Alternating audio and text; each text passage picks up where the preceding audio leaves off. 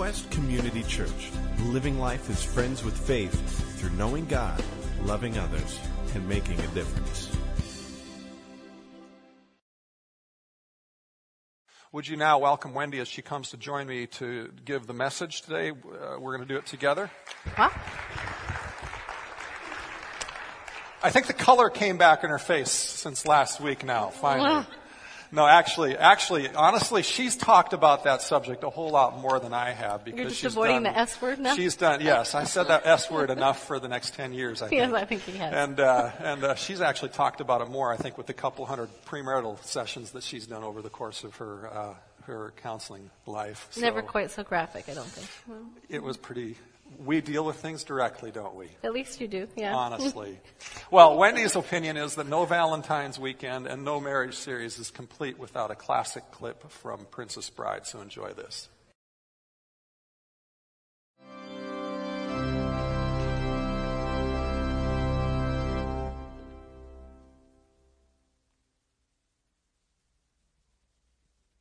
Marriage.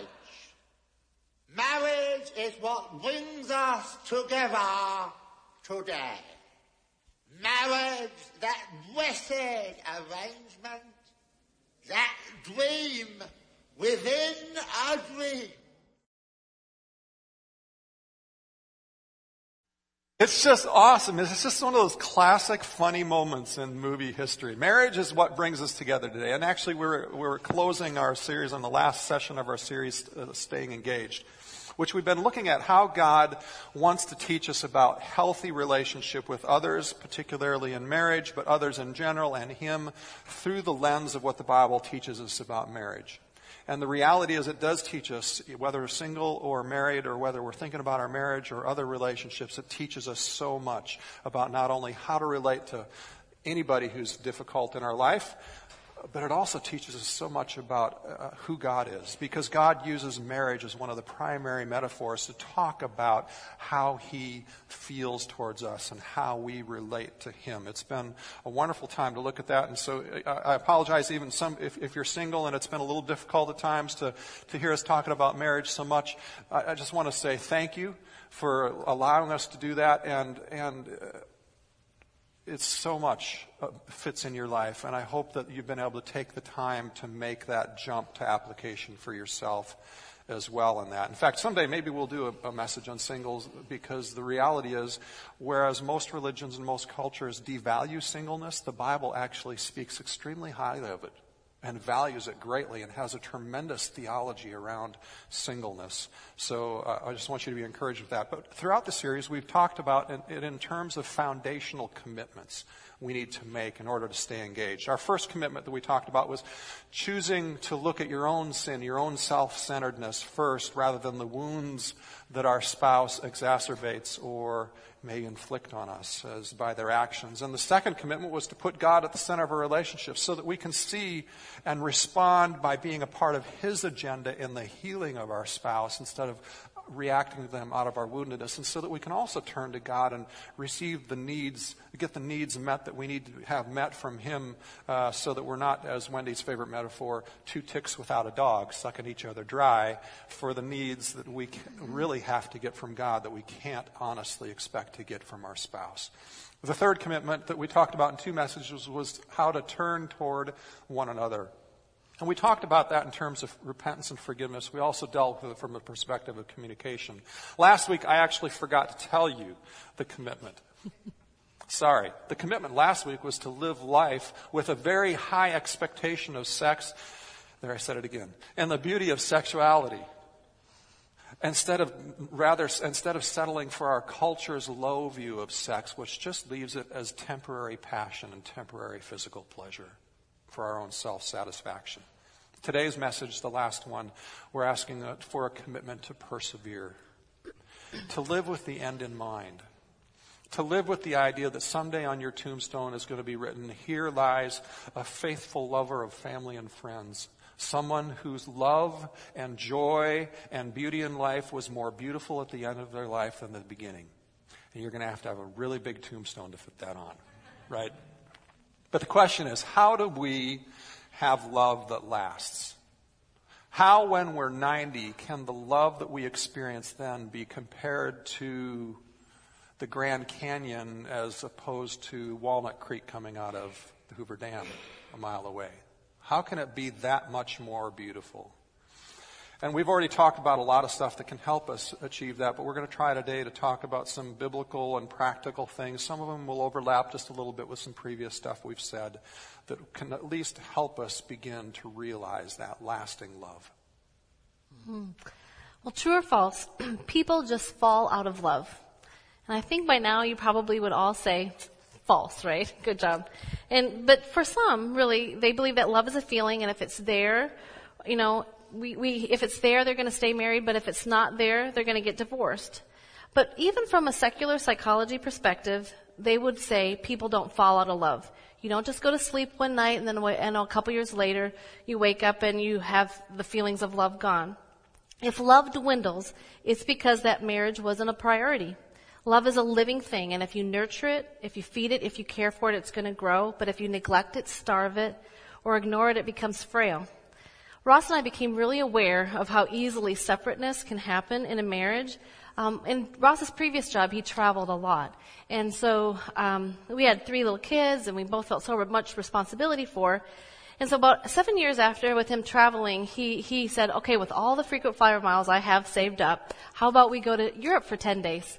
And I was pretty shocked at my response because it was like, absolutely not. First of all, I am not having that large body of water between me and my children. I don't know who would take care of the kids. But underneath that, it was like I hadn't realized how far we had pulled apart. Um, because I thought, okay, we could have fun for a day or two, but it would be a little bit awkward day three to eight, you know, um, on on because we had allowed the kids to become the whole focus and we hadn't taken time to nurture what was going on with us. So it was a good wake up call. Because we know that uh, if we don't put our marriages at a high priority, I mean, that is the biggest gift we can give our kids, right? 50% of all divorces happen within the first seven years. But the other group that divorces on the rise is those that have been married for 30 years or more. And why is that? You know, it's, it's tending to the marriage and how is that separateness um, happening? How are you drifting apart and knowing how to keep coming and pulling back? So the, the question I would want you to ask yourselves um, today is, with your marriage, are you more of a renter or are you an owner?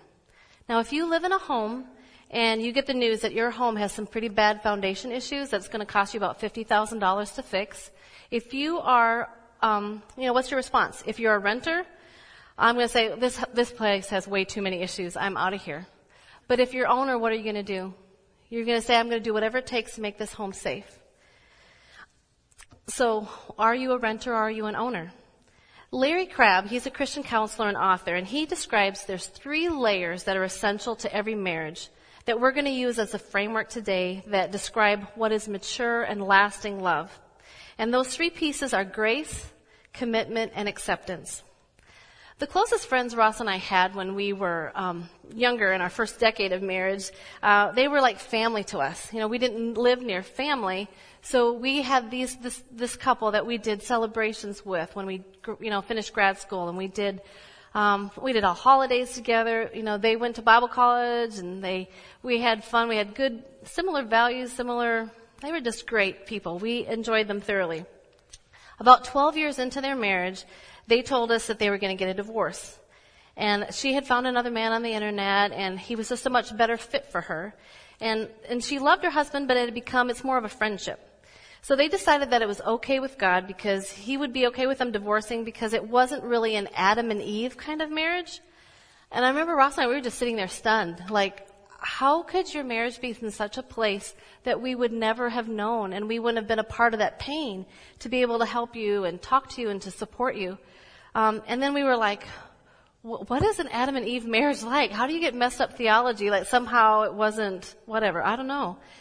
But they believed that God would not want them to be unhappy in their marriage for the rest of their lives, so that it was just okay to move on to someone new. What would you say if those were your friends? Or what do you say to a woman who tells you that she is in a sexless marriage with a spouse who doesn't believe in God?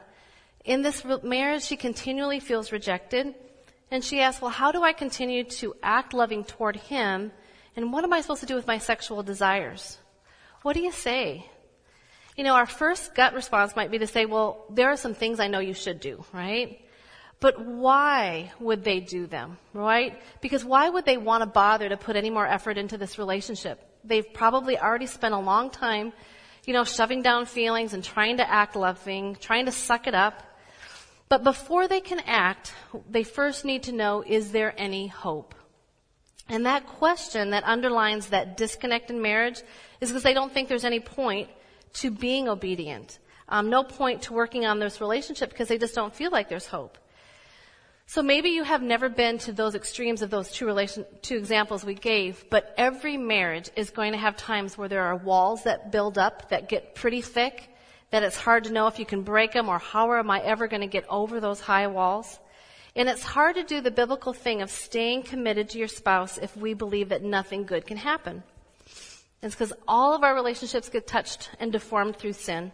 So we need to know the core component of our faith, which is grace. And what is grace to you? Grace is that first layer of that foundation to mature love. It's the belief that God is working on our behalf, that He is there to give us assistance and help and to support to live this life. And with that understanding, our hope doesn't rest in whether a person ever changes or not, because it's far deeper. That hope is not based on whether our spouse is going to change, our finances, or our, or our health will change. It is in the grace of God. And to help me, one of the, my favorite verses is from Hebrews 6. And it talks about how the hope that can fuel that kind of grace, it's one of my favorite visuals. It says, Christ is the firm and secure anchor for our soul. I mean, I just love that picture of an anchor because when, when anxiety or discouragement or fear or, I don't know, tries to come at, you know, I feel it trying to rise in me, I picture myself on a pretty big boat and the waves are starting to get pretty tight and the rough and the wind is blowing and I help pull out a big anchor. And it's so huge and on it it says, God is good. He's my anchor. And I help throw, I have to help throw that anchor out that I know that even though it feels like those, um, the boat is still rocking a little bit, I'm stable and sure because He is my hope. He's my anchor. And so when it comes to marriage, our hope, our anchor is not that our spouse is ever going to change, although it's very nice when they do. Um, but we have a keen awareness that God is present in our lives. That nothing that happens needs to bring us to a point of despair. We can be very disappointed, very angry, we can be hurt.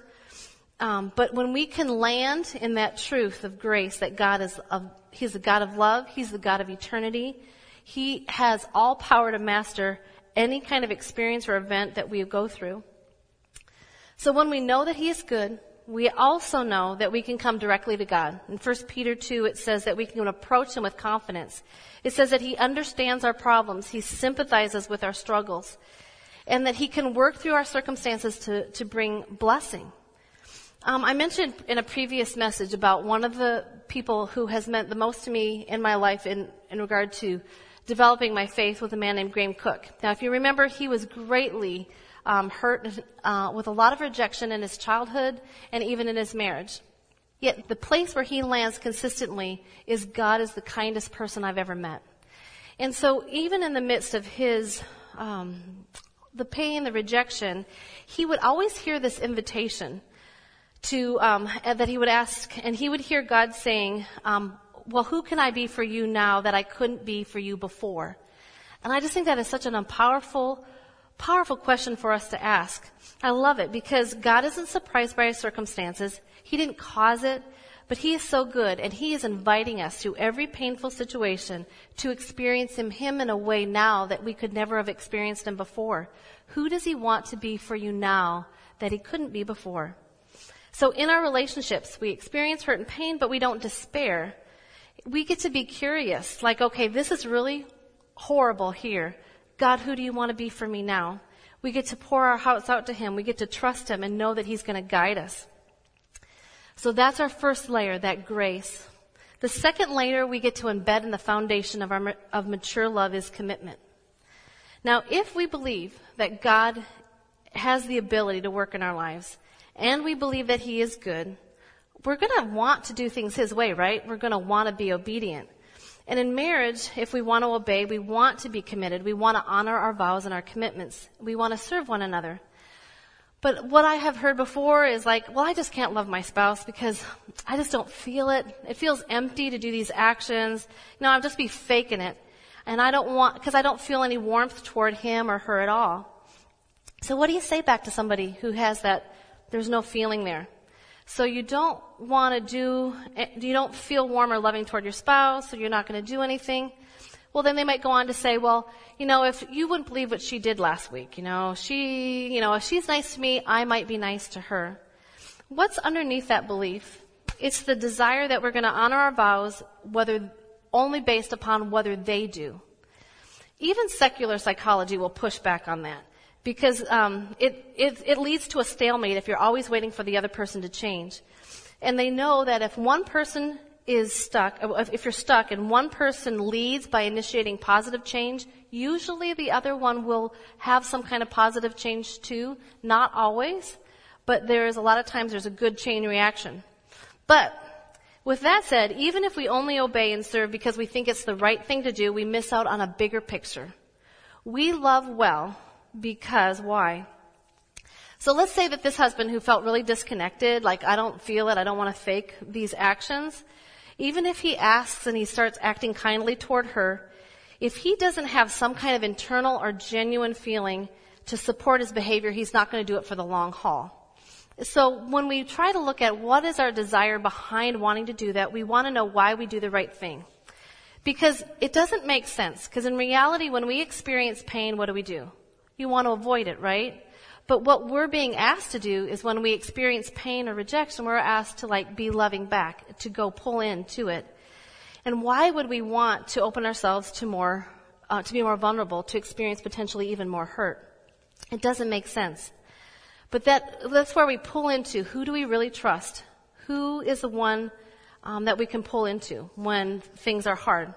So when we're struggling with wanting, not wanting to be committed, we re-examine what again? What's your anchor? When the storms start to happen, what's on your anchor? What are your beliefs? Who is God? What is his heart toward you? If your spouse is a workaholic, if they're an alcoholic, if they're icy cold, if they're perfectionistic or demanding, um, if you just suck it up and try to focus on fulfilling your on fulfilling your vows without pulling into an awareness of the goodness of God, you're not going to get that far for the long haul. Because it's important. Now, what I, I, hope I'm being clear in is I don't, we never want to avoid or neglect being obedient, but obedience is like part of a seesaw. Here's obedience and here over here is an awareness of the goodness of God. And when we're obedient, we can experience, when we do loving things, we get to experience the love of God and awareness of Him in a, in a powerful way. But then, if we do only obedience and we don't get that awareness of God, it becomes sort of robotic and mechanical. And I don't know about you, but I don't like to receive a lot of love from somebody who's just doing it because they are sucking it up and just wanting to do it. So you blend the two of them together. That awareness of God's love gives you the motivation to want to love. Um, and so we know that if we only have the awareness of God, but we never act, what does that say? James says faith without action is dead. So we need to pull the both of them together. He is good. He wants the best for our relationship. We understand that stuff. We hear that on a regular basis, right? Yeah. And we, if we read the Bible, we see that invitation to love like that. But even in the midst of us believing that, we still have this pushback. I have it. I'm sure you have it, where we say, what do you mean? I have to place a greater priority on my spouse's happiness than my own? I need to act lovingly even when my spouse is not acting lovingly? And, and, and, and the pushback comes from this. We, we, think that that feels like I'm the one losing in this mm-hmm. relationship. Mm-hmm. Now, let's separate this from reasons why marriages legitimately should break apart. Okay, let's not, let's not go there. We're not talking about that today. But the perspective betrays a belief that love must meet in the middle. It's like a football field. It's, if I'm going to be loving, then I meet my spouse at the 50 yard line. And they meet me there too. And if they don't meet me there too, then I've done my part and all I have to do is wait there until they come there. And if they never come there, then that's their fault. And I'm totally released of, li- of, of liability in this whole thing, right? But that's, that's not the, the, the Jesus kind of love. The Jesus kind of love is the kind of love that goes to wherever you or I are at. Doesn't matter how far we are at. Doesn't matter if we're deep in the other end, end zone. It doesn't matter if we're not even on the field. It's the kind of love that comes wherever we are at and meets us with an extravagant, gracious, self-giving love. And if you're a follower of Jesus, then you already know that kind of love and you know the power of that love to transform you at least in some measure. See, we call Jesus Redeemer, right? He's our Redeemer. What does that mean? Well, a Redeemer is one who purchases us back from wherever we were. And re- he restores us to what we were intended to be. He brings the goodness, he brings the honor, he brings the wholeness to us even when we don't deserve it, when we have no honor or goodness in us or wholeness. He does it for us. And He does it for our relationships in our life. Even when we've made mistakes or others have caused pain, He's the one who comes in to redeem those things, to make goodness, healing, and wholeness be a result in our lives in some way, even in the most difficult of circumstances. And that's His invitation to us. In marriage, in the most difficult work relationships you have, He's saying, see me work miracles. See me come into your situation through your extravagant goodness and your graciousness, and you get to be a part of the redemption I'm doing in that process. You get to see the good I'm bringing. What does redemption look like? What does it result in? Well, sometimes it results in change, but sometimes it doesn't. And frankly, the Bible's really honest about that, that sometimes people don't receive that goodness and the change that Jesus wants to bring in their life. I mean, look at Paul in 1 Corinthians. He's talking there to uh, couples who, to couple, uh, to spouses who are married to an unbelieving spouse who doesn't really want to even have the same morality grid or, or anything like that, that, that they want to have of goodness. And he says to them, you know, you should still act with the winsome, gracious goodness and kindness that Jesus Jesus acted towards you. But here's the reality. He doesn't give the conclusion as absolute change. He actually phrases it a question. He says, How do you know, wife, whether you will save your husband? Or how do you know, husband, whether you will save your wife? He realizes it's not necessarily always going to be responded to. But that's not the reason to do it or not do it, right?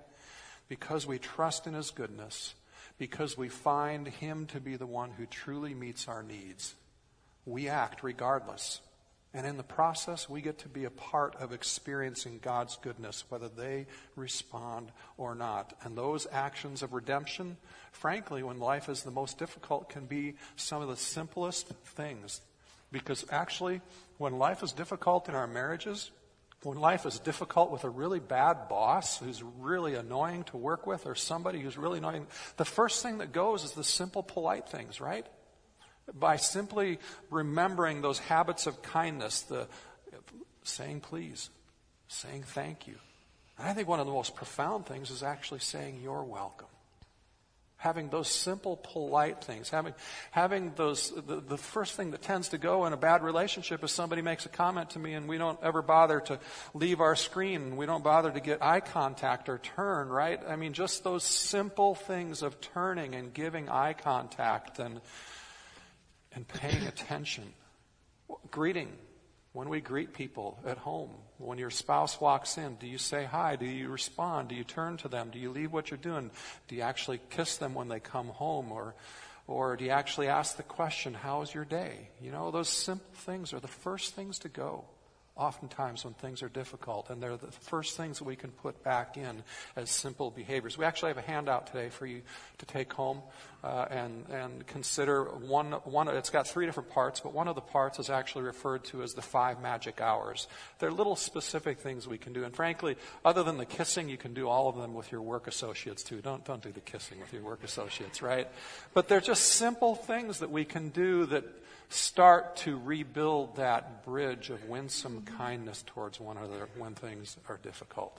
Mm-hmm. Um, the third and the final layer that we want to embed on the foundation of mature love would be acceptance. There are just different levels of acceptance that we need in our marriage. For example, um, um, I'm, you know, somebody might say, I'm convinced that God can help my marriage. I'm convinced and I want to co- follow through with my commitment to love them and do caring behaviors, but there are just some things that they do that get on my nerves. Um, they, they just annoy me. Like the dishes that they aren't done, or maybe they don't listen to me, or maybe they give me advice when I didn't ask for it, or they leave clothes on the floor.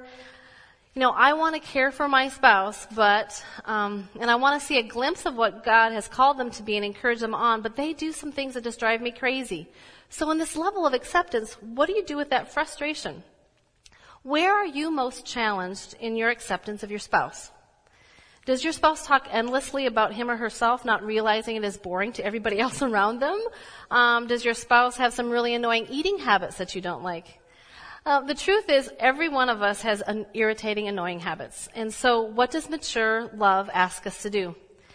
Romans 15:7 says, "Accept one another, then, just as Christ accepted you, in order to bring praise to God."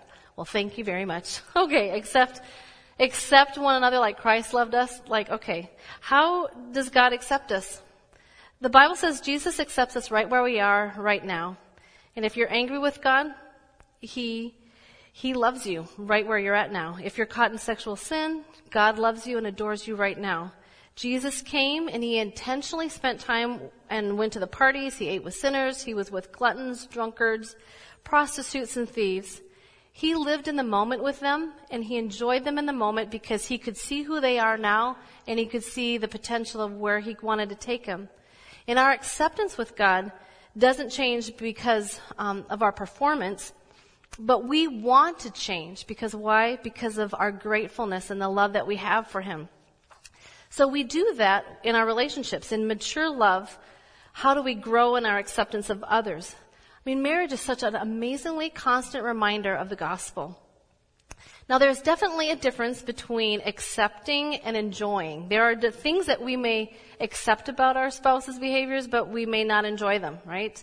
Ross licking the bowl, it just drives me crazy. To the last drop. Yeah, yeah. Yeah, it annoys me. I don't have to enjoy that, but I can accept it. Because there are things about me, there are things about you that God accepts, but He doesn't enjoy, right? You know, we all enjoy seeing couples who have been together for a long haul and continue to enjoy each other. I mean, I just love anybody who knows Walt and Barb Miller. They've been married for 50 plus years.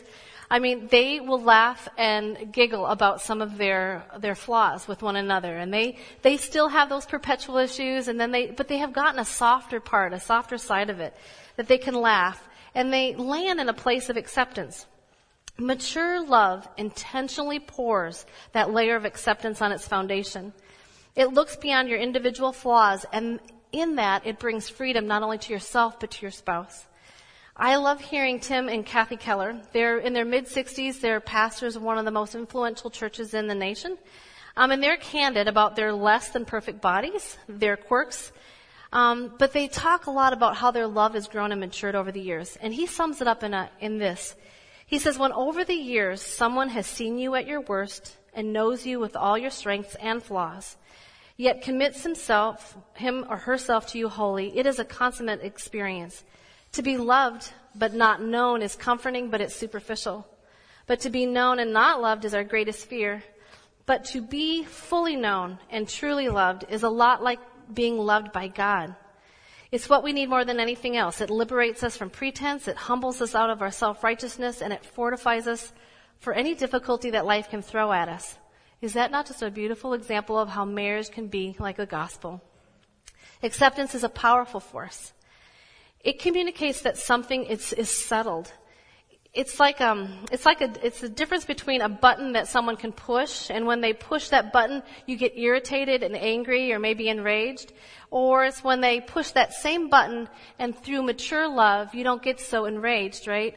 And, and, and you started pushing that button on Valentine's Day yesterday. I remember I that. yeah. button, yes. And I was did like, push a button. I went a little bit like, ah, you know, on Valentine's Day. But then, you know, if I can grow, if I grow in God, I can have that same button pushed and it pulls out what more of a patience, more of a compassion, more of an understanding, or maybe just humor and laughing.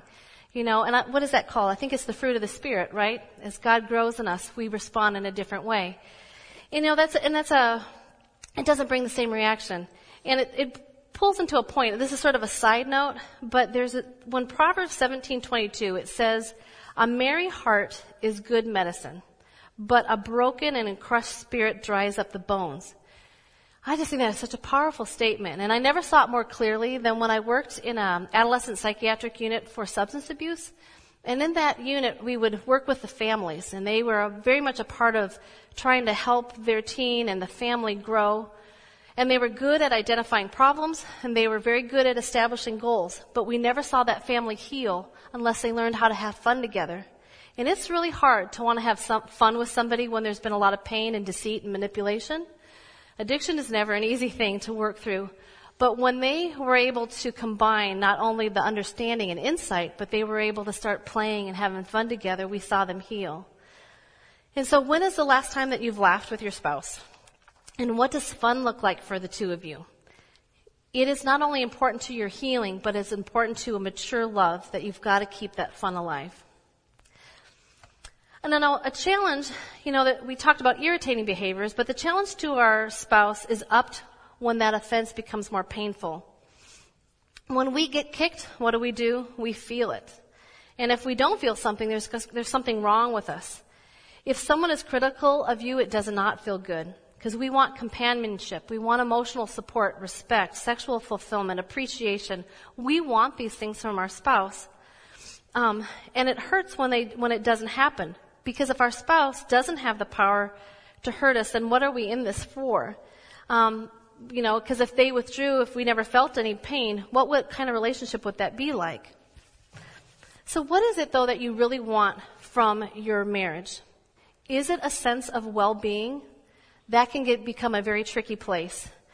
If we believe that our spouse poses a threat to our personal well-being, we are definitely going to get anxious and maybe in, enraged when they do anything that threatens that, that our, our well-being.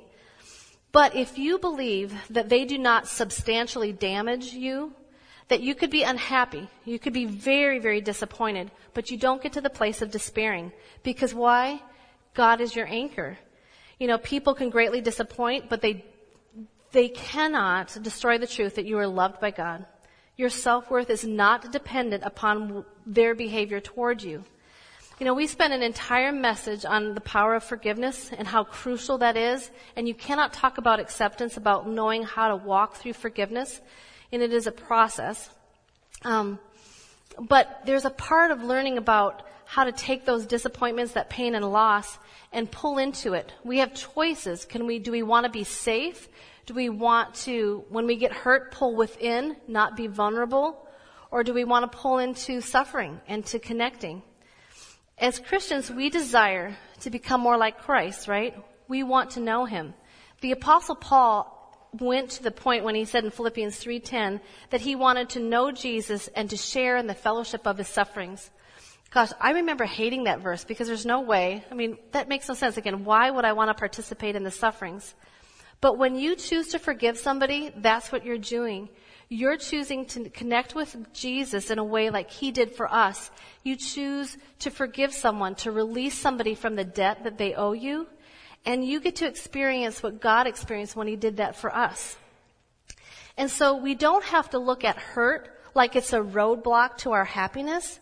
Actually, our hurt can be a deeper connection that we have with God. Because when we forgive, we get to know Jesus better.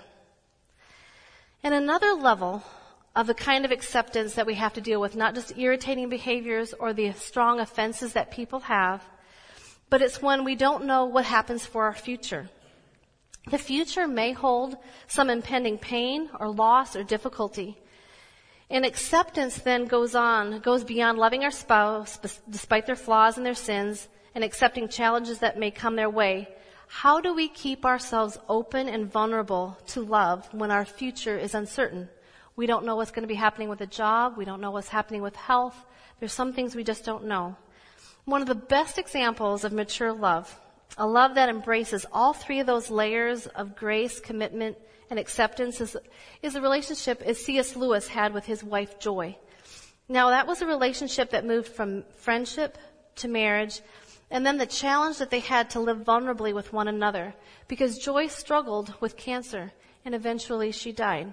So in this clip, C.S. Lewis is, they're having a time away together and he's just wanting to stay in the moment. He wants to live in the denial of the potential loss.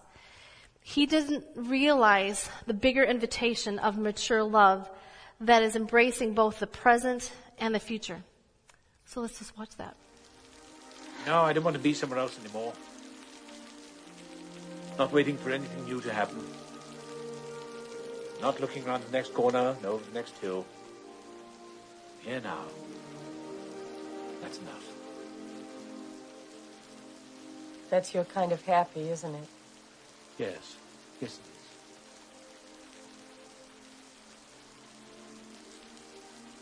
It's not going to last, Jack.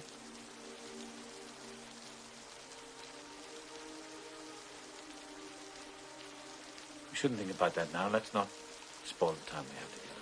It doesn't spoil it. It makes it real.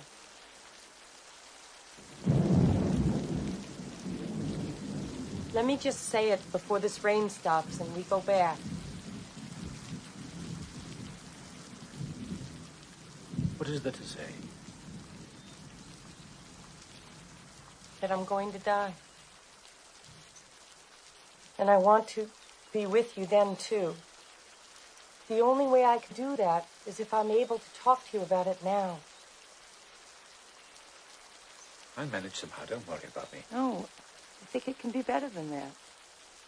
I think it can be better than just managing. What I'm, what I'm trying to say is that the pain then is part of the happiness now.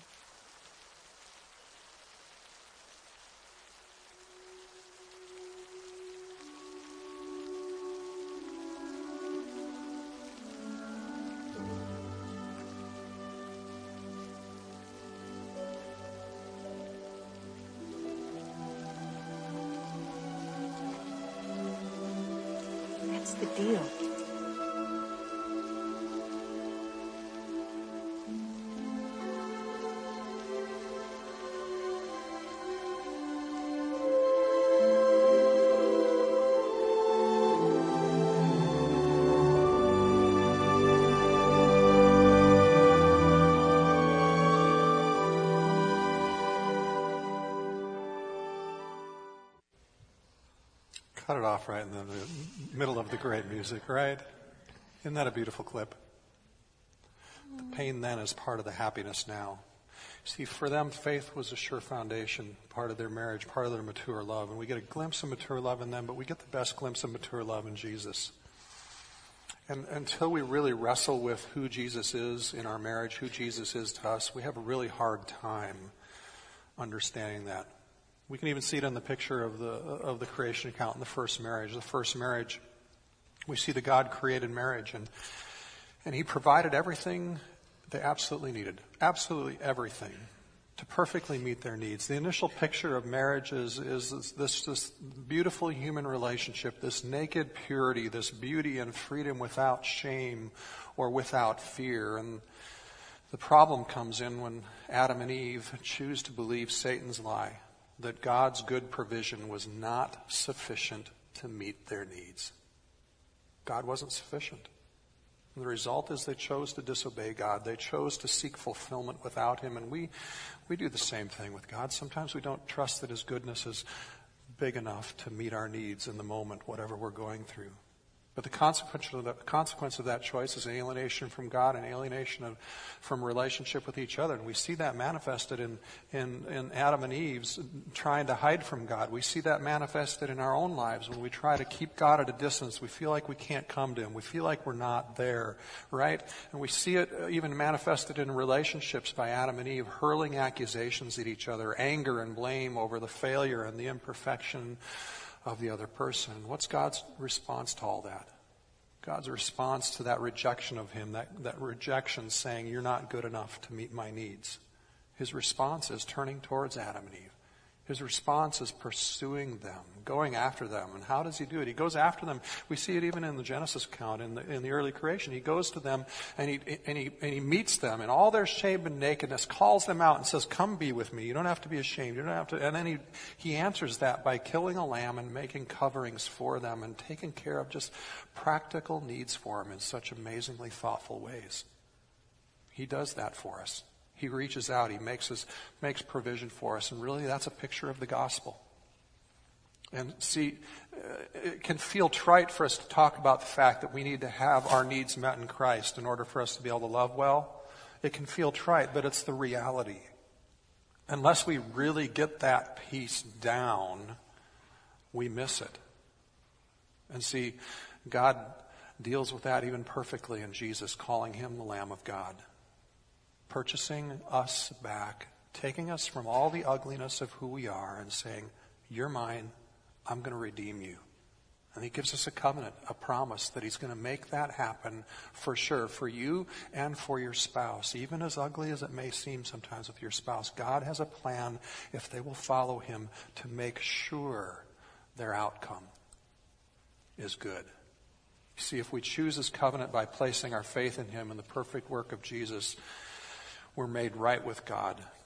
And if you're here today and you can relate to the sense of feeling that distance between you and God, that alienation, and you've never made a decision to follow Jesus, you've never made a conscious decision saying, My whole life is going to be about this, I'm going to get my needs met here, or if you're in a marriage that's difficult, and you are at a place where you go, I don't know if I can do this, and you've never made that commitment to Jesus either, the reality is you're at a disadvantage until you make that decision wholeheartedly to allow Him to be that person who meets your needs, who is the one you follow, who is the King, the leader of your life. He wants to save our marriages.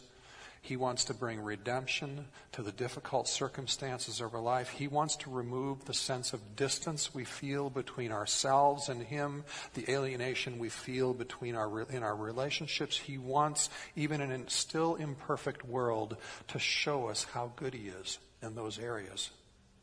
If you've never made that decision to be all in with Jesus, I want to invite you to do that today.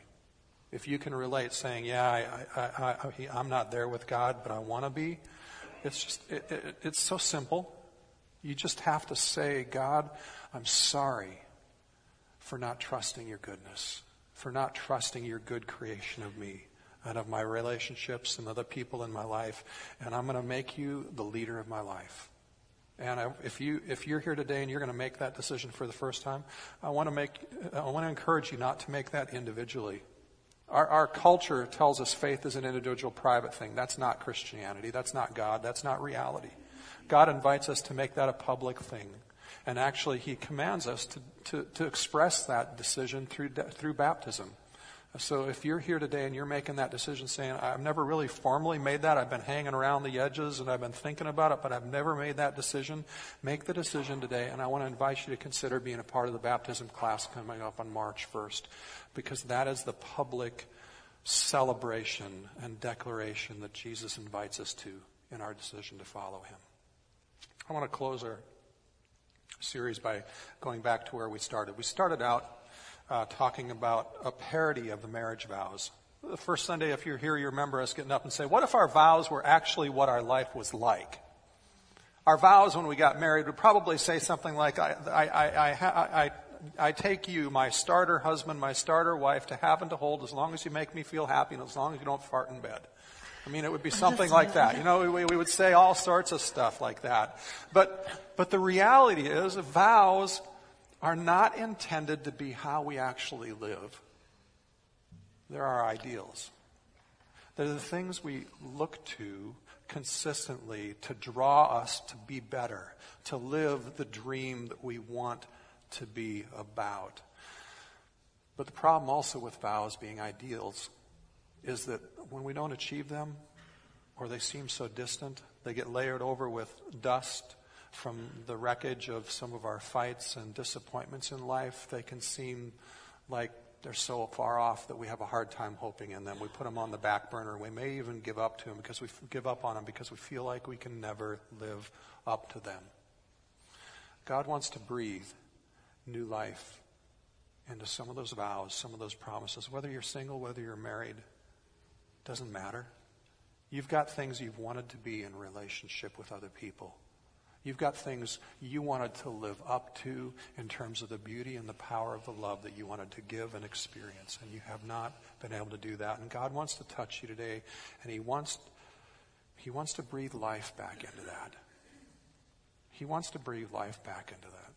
What are the vows you need to ask God to breathe new life back into your marriage or your relationships or your work commitments that you've made in, in relationships there? What's broken in your life that God wants to breathe into?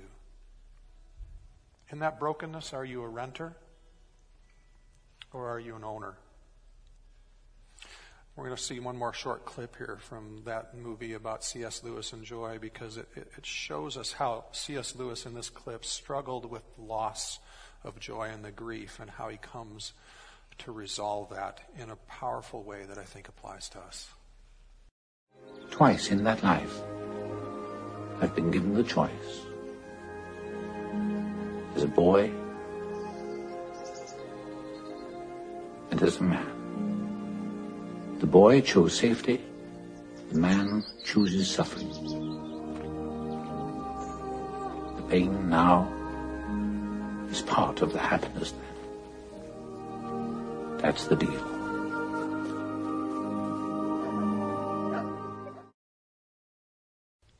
Powerful statement. What do we choose? What do we choose? Do we choose safety to self protect ourselves? Or do we choose to engage the pain we're experiencing right now? Lewis says, in retrospect, that the pain now is part of the joy then, but we could flip that as well. The pain now that we need to face, that we need to process, that we need to deal with in our relationships, is part of the goodness and the joy God wants to bring in the future. The pain now is part of the joy then. And that's mature love. The willingness to face that pain so we can get to the goodness that God wants us to get to. Can we pray? Lord, I ask that you'd come to each one of us. Lord, you know the pain that each one of us is feeling and how all of our hearts are so easily dusted over with the disappointments of life. Lord, I pray that you'd breathe on those and that you would help us to hope again in your goodness. No matter the level of pain we're facing now, Lord, I pray that you'd help us to come to you, to not allow the alienation from you to happen, and to receive your goodness, and to trust your promise to bring that into our relationships, whatever that looks like in the future, whether those that we love respond or whether they don't. Whether they accept us or whether they reject us, Lord, would you bring your goodness to life now? by your presence. We welcome your spirit. In Jesus' name, amen. Let's just continue to worship.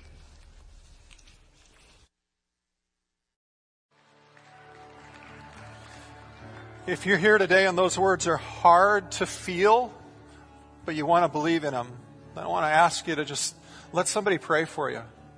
Uh, Tom and Deanna, would you stick around and pray? And Wendy and I'll be around, and Jeremy and whoever else Joe, if you want to, if you, uh, if it's hard for you to believe, if those feelings of, of difficulty or just come down after service is over, just sit down on one of the front pews and somebody will come pray with you.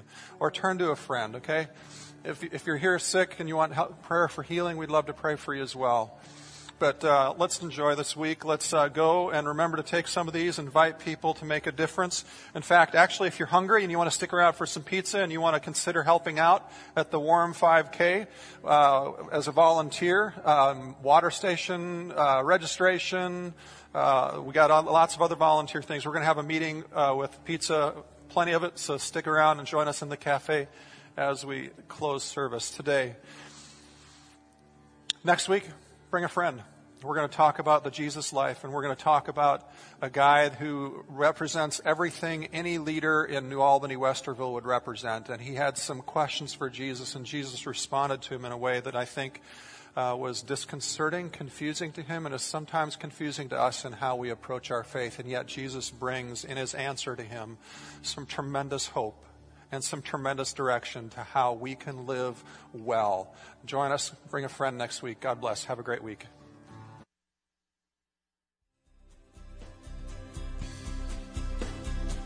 Thank you for listening.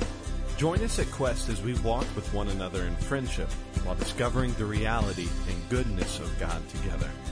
For more information and service times, visit us online at gotoquest.org.